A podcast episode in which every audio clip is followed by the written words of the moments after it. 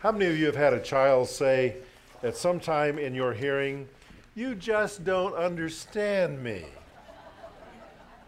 Have you ever heard that? Or you have a child who says, You never let me do anything. Anything? Anything? Or everybody else gets to, then you fill in the blank, right? Hey, parenting is tough work. Parenting isn't for cowards, as Dr. Dobson used to say. We want to talk today about how to parent your family after God's heart.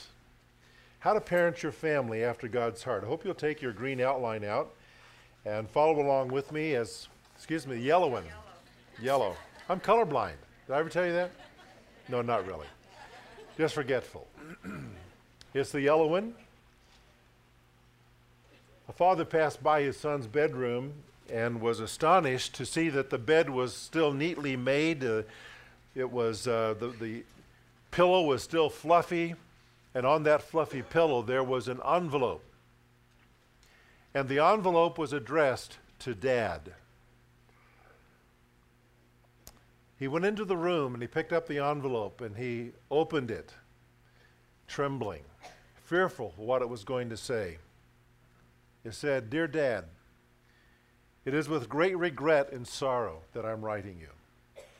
I had to elope with my new girlfriend because I wanted to avoid a scene with you and Mom. I've been finding real passion with Joan, and she is so nice. I knew you would not approve of her because of all her piercings, tattoos, tight motorcycle clothes, and the fact that she is so much older than I am. It's not just her passion, Dad. She really gets me. Joan says that we're going to be very happy. She owns a trailer in the woods and has a stack of firewood, enough for the whole winter. We share a dream of having many children Please don't worry, Dad. I'm 15, and I know how to take care of myself. I'm sure we'll be back someday to visit so that you can get to know your grandchildren. Your son, Chad. P.S. Dad, none of the above is true. I'm over at Tommy's house. I just wanted to remind you that there are worse things in life than the report card that's in my desk drawer.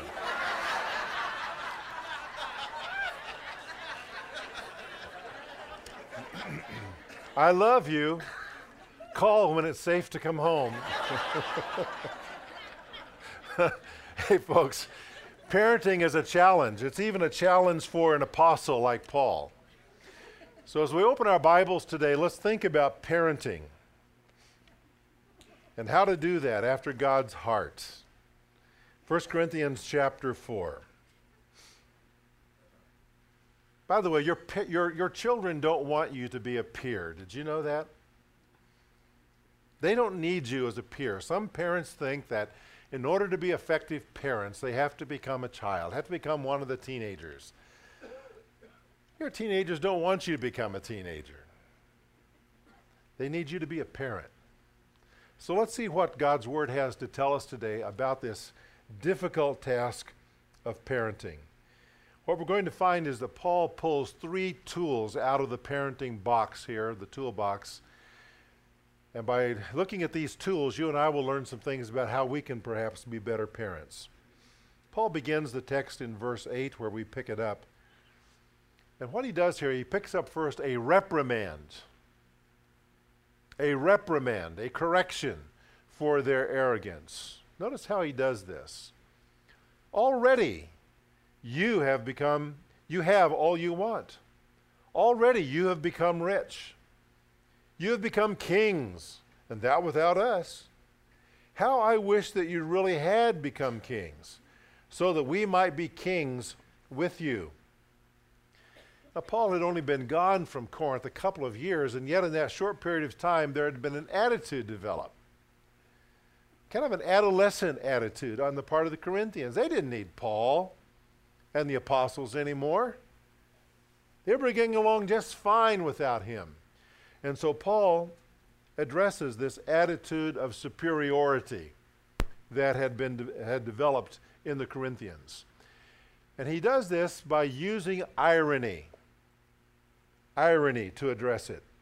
Irony, of course, is when the meaning of what you're saying is exactly the opposite of the words you've used. For example, somebody asks you an obvious question and you say back to them, Well, is the Pope Catholic? I mean, it's obvious what the answer to that question is, right? That's irony. Or after a storm, somebody says, Did it rain last night? And you say, No, the ground is dry. That, that's sarcasm, which is a form of irony. If you spill something at the table, you might say, Oh, great. Oh, really? Is that great? No, it means just the opposite of what you said. I like the statement of somebody who said, I feel so miserable without you, it's almost like having you here. mm. One of the great users of irony to make us laugh like that, and, and, and sarcasm or irony can be funny. It can also be very deadly. But uh, one of the great users of sarcasm in my generation, uh, actually before my generation, but I enjoyed him some as he was growing older, his name was Groucho Marx. Do you remember him? Somebody said, Is Groucho your real name? He said, No, Groucho's not my real name. I'm breaking it in for a friend. Irony. He said, I'll never forget a face, but in your case, I'll have to make an exception. He said, I find television very educating. Every time somebody turns on the set, I go into the other room and read a book. Not a bad practice, actually. He said, I've had a perfectly wonderful evening, but this wasn't one of them.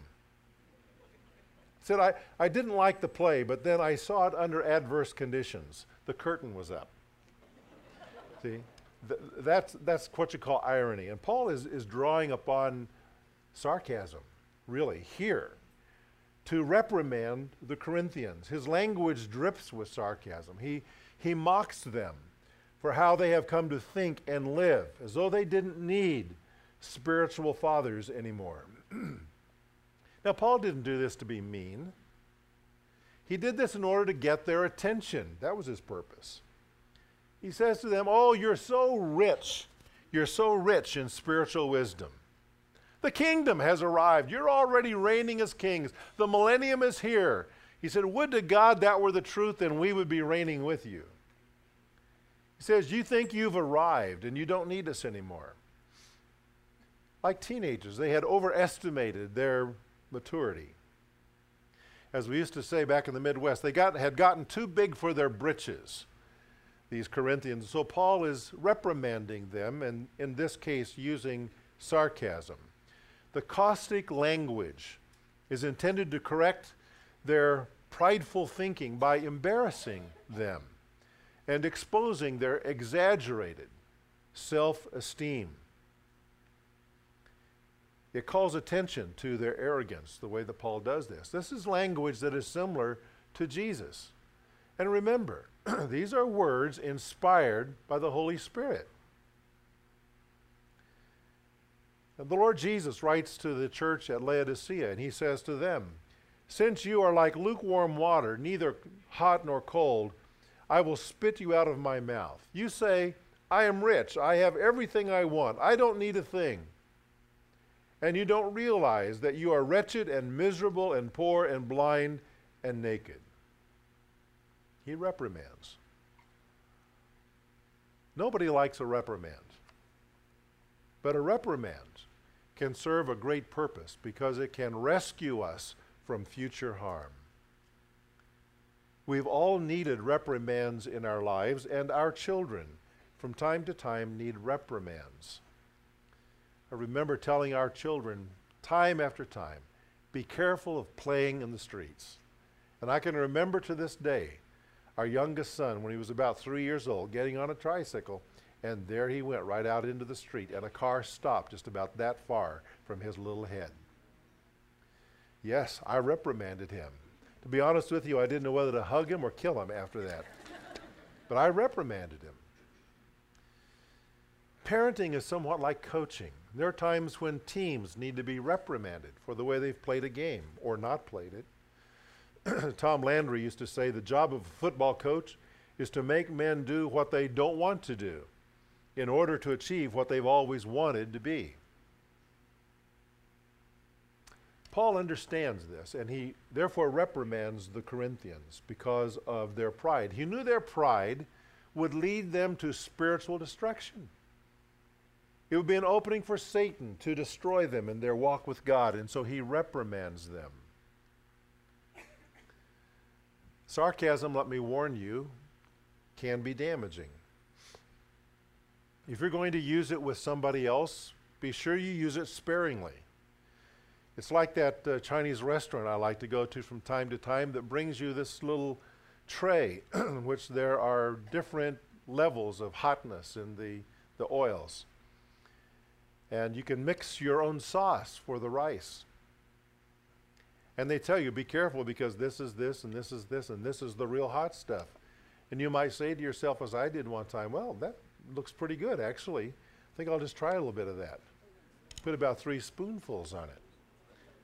And had third degree burns all the way down to my stomach. The next thing I tasted was two days later.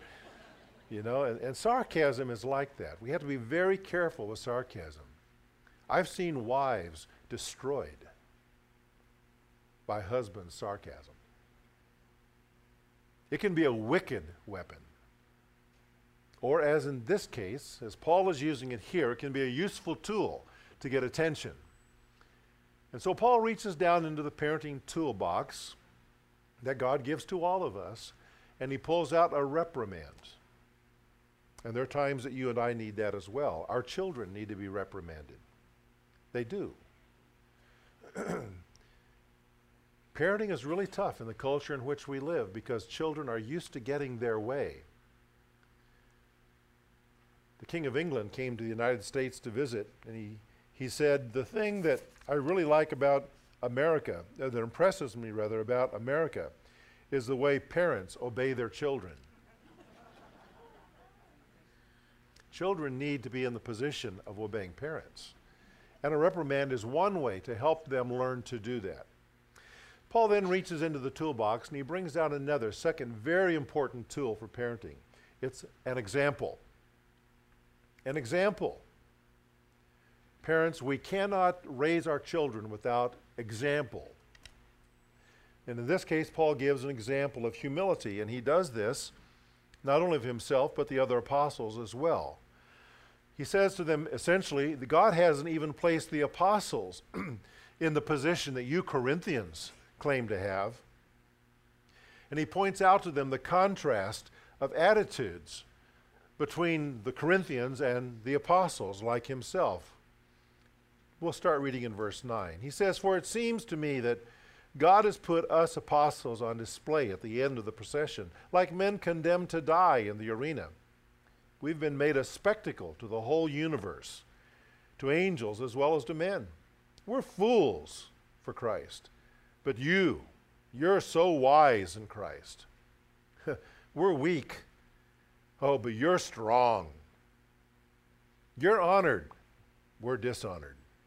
To this very hour, we go hungry and thirsty. We're in rags. We're brutally treated. We're homeless. We work hard with our own hands. When we are cursed, we bless. when we are persecuted, we endure it. When we are slandered, we answer kindly.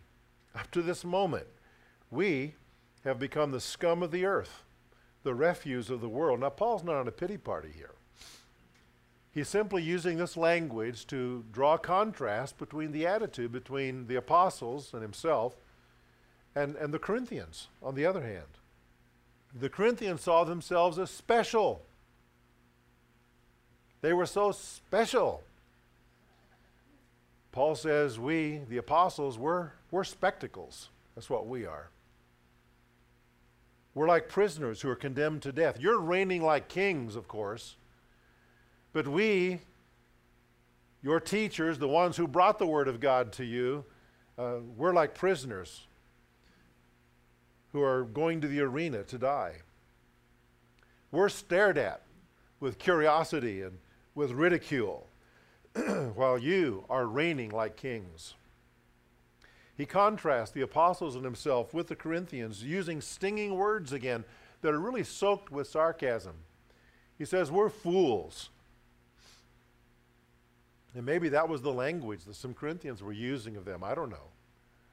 But he says, Compared to you, we're like fools for Christ. But you, oh, you are wise. You know it all. I confess, he says, we're weak, but oh, you've got it all together. You're so strong. We're dishonored, but you have lots of distinguished remarks made about you. You're honored. The example of humility that Paul is pointing out here is genuine. He wants to set the record straight with these Corinthians. And so, to do that, he tells them about how he faces himself physical deprivation. Notice that, verses 11 and 12. He is without, while they have plenty. He points out to them also the social degradation that he faces. In fact, he says, We who are the apostles, we're considered to be the scum of the earth. So Paul points out the example. He says, I'm not telling you to be something we're not. Parents, it is important to reprimand. But correction must be reinforced by your own good example. We can't tell our children that they should do this or that if we ourselves are not tracking along in that same direction. It destroys our children when we do that. Paul reaches again into the toolbox, and this time he pulls out a warning. A warning of discipline. there are times we need to warn our families of what's ahead if they don't obey, and that's what Paul does. You will notice in verses 18 and 19, he says, Some of you have become arrogant as if I were not coming to you, but I will come to you very soon. Paul is, in essence, is saying, Don't make me come down there. He says, We're going to come very soon if the Lord is willing, and then I will find out not only how these arrogant people are talking, but what power they have. He says, We're going to get to the bottom of this. He's warning them. Now, parents who are after God's heart do not humiliate or abuse or browbeat their children. Instead, they love them, and they love them enough. They love them enough to warn them of discipline. Gently but firmly, to warn them of discipline. And what will happen if they do not obey? Children need this. Children need boundaries. When children are very young, they need to have all rules, basically because they can't rationalize. They don't understand. You can't reason with little children, right? But as they grow up, then you have to begin to reason with them and help them to understand that if you do this, this will be the consequence. Discipline, by the way, is best applied in the context of family. That's why Paul uses so much family language in the text. You notice in verse 14, for example, he says, I'm not writing this to shame you, but to warn you as my what? Dear my dear children. Paul is saying here, I'm your spiritual father. I'm warning you as my dear children. Now, discipline does happen in other contexts too. It happens at school, it happens at church, it happens in the daycare for little ones, it can happen in this, the context of the government and authorities that God has put over us. But it's always best to happen in the context of the family first. we can never slip off to others the responsibility that we have to begin the whole process of discipline in the lives of our children. Paul says, I'm the Father who begot you with the gospel. Notice he actually says that. In Christ Jesus, I became your father through the gospel. Reminds us of what Peter says when he says, For you have been born again, not of perishable seed, but of imperishable, through the living and enduring Word of God. This is a reminder that the, the gospel is the seed that gives life and brings one into the family of God. It is the gospel. And so that is why you and I need to be sharing the gospel with people. As we're doing that, we're planting seeds. Now, your children have only one set of parents. You have many others in their lives who are important. They need to learn to respect. Children need to learn to respect all adults. I hear comments made by our Sunday school teachers from time to time about children who come into the classes.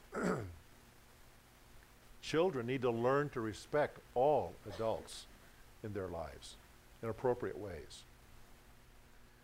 But they only have one set of parents and they need to hear parents giving warnings of discipline and what that means. And it changes, as I say, as they grow up.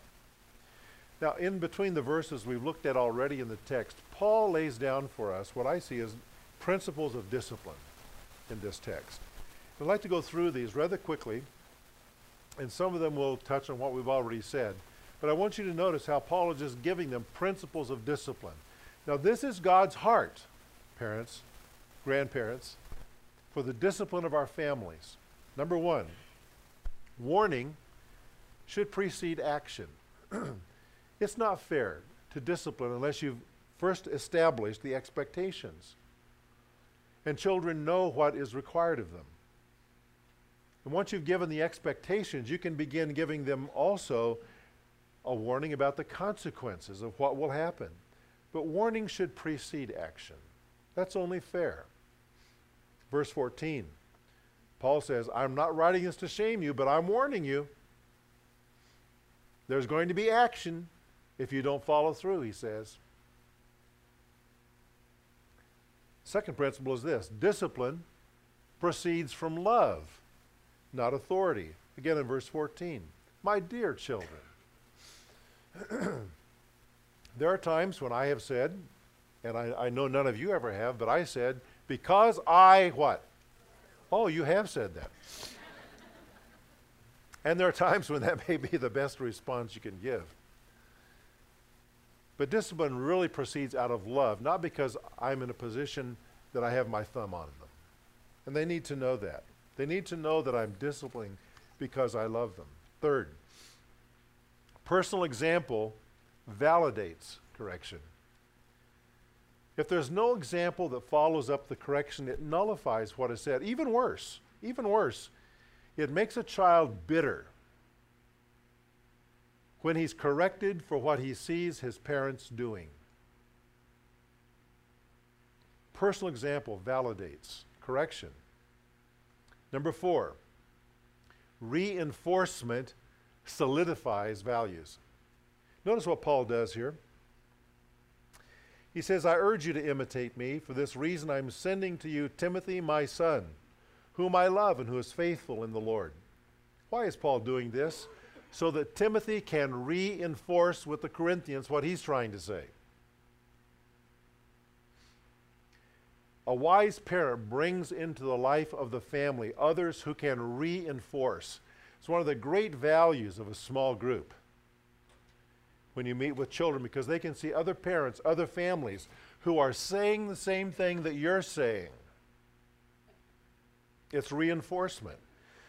and it solidifies the values in the hearts of the children as they see this.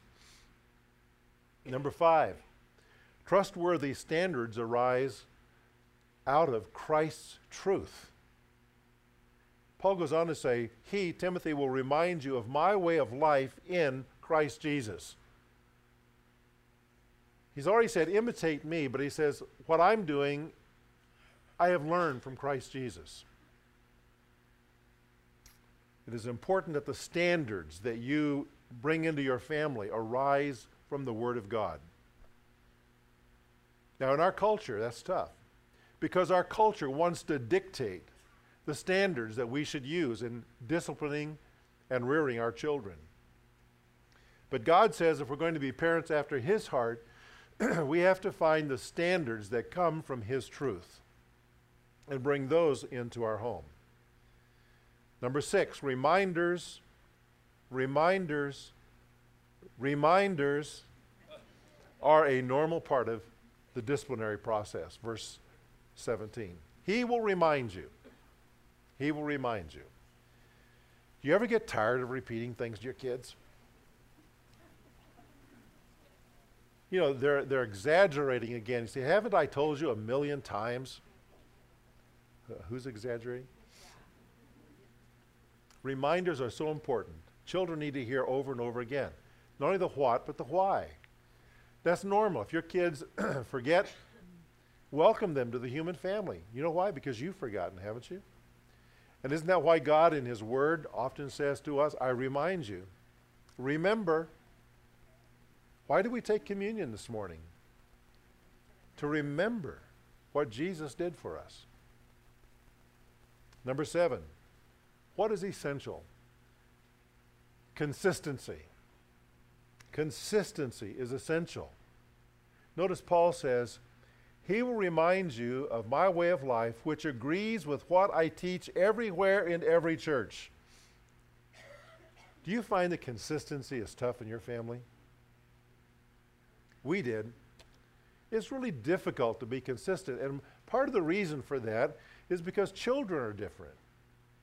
Now, they don't understand this. they don't understand that maybe you treat one child a little differently because they respond to you differently and to your words.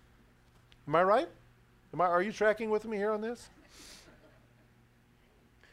When my mother married my stepfather, I was 15 years of age. About a year later, after he had gotten involved a little bit in the discipline of our family, uh, wisely, she continued to, to primarily do that. He was not really yet in a position to be able to enforce heavy discipline, but he participated some. My brother next to me, two years younger, and I started talking about the way that he was disciplining us and the way that he was disciplining our next sibling down the line who had the same name he did. You see, and our conclusion was This is straight out of How to Be a Teenager. Our conclusion was he treated him differently because they had the same name. And I remember how grieved he was when my brother and I told him that. It was just a perception on our part. But consistency is so important, it's essential. Children see it so easily if we're inconsistent. Number eight, words must be matched with action. Paul says in verse 20, the kingdom of God is not a matter of what? Are you looking at it? Not a matter of talk, but of power. Words have to be matched with action. If all we are is empty talk as parents, that creates tremendous cynicism in the hearts of our children.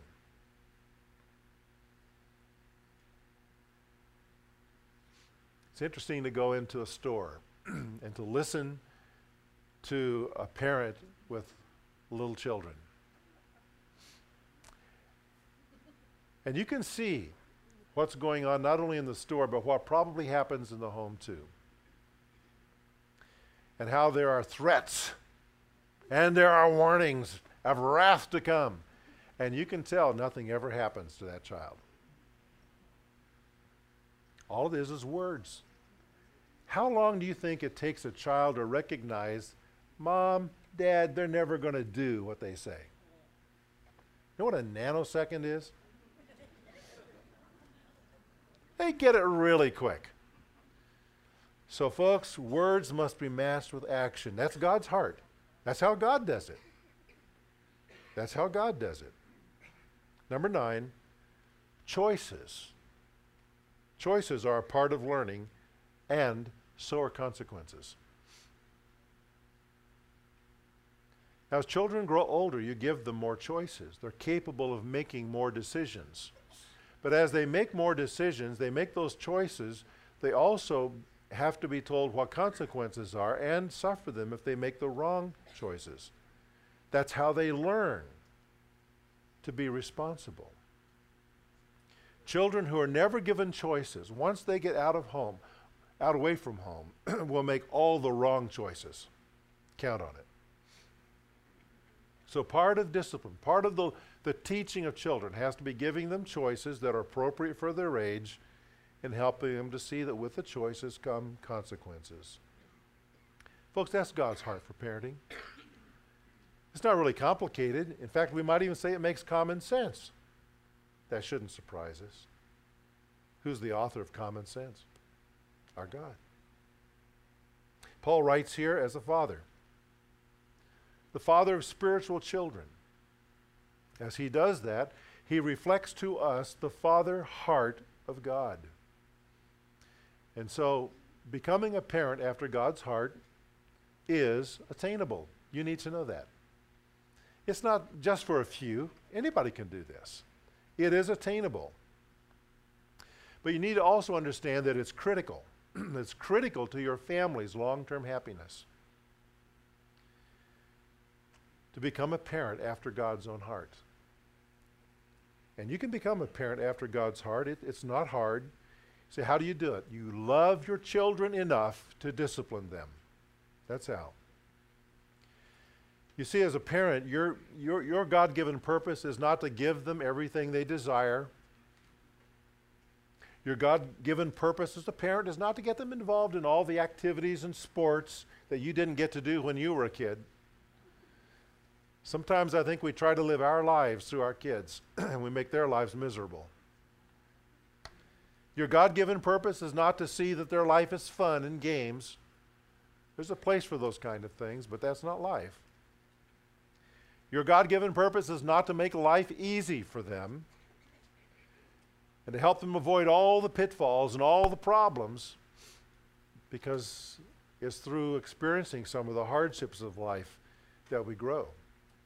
If life is always easy, they grow up lazy. But your job as a parent, my job as a parent, indeed my job as a grandparent, is to help shape those under me into persons who are wise in Christ Jesus. Who are wise in Christ Jesus. I want you to remember something. Your children didn't choose you. So I didn't choose them either. Well, you chose to have them. You chose to have them. And God blessed you with them. But they didn't choose you. But you're what they've got, and you're all they've got. So I plead with you in Christ Jesus rear them after God's heart. It's critical for them that you do so. Let's pray. Oh, Father, we thank you for how patient you've been with us. Some of us here today are grandparents, and we look back upon our experience as parents with memories of regret here and there. How grateful we are that children bounce back, that they're flexible. Your grace is there in our failures, too.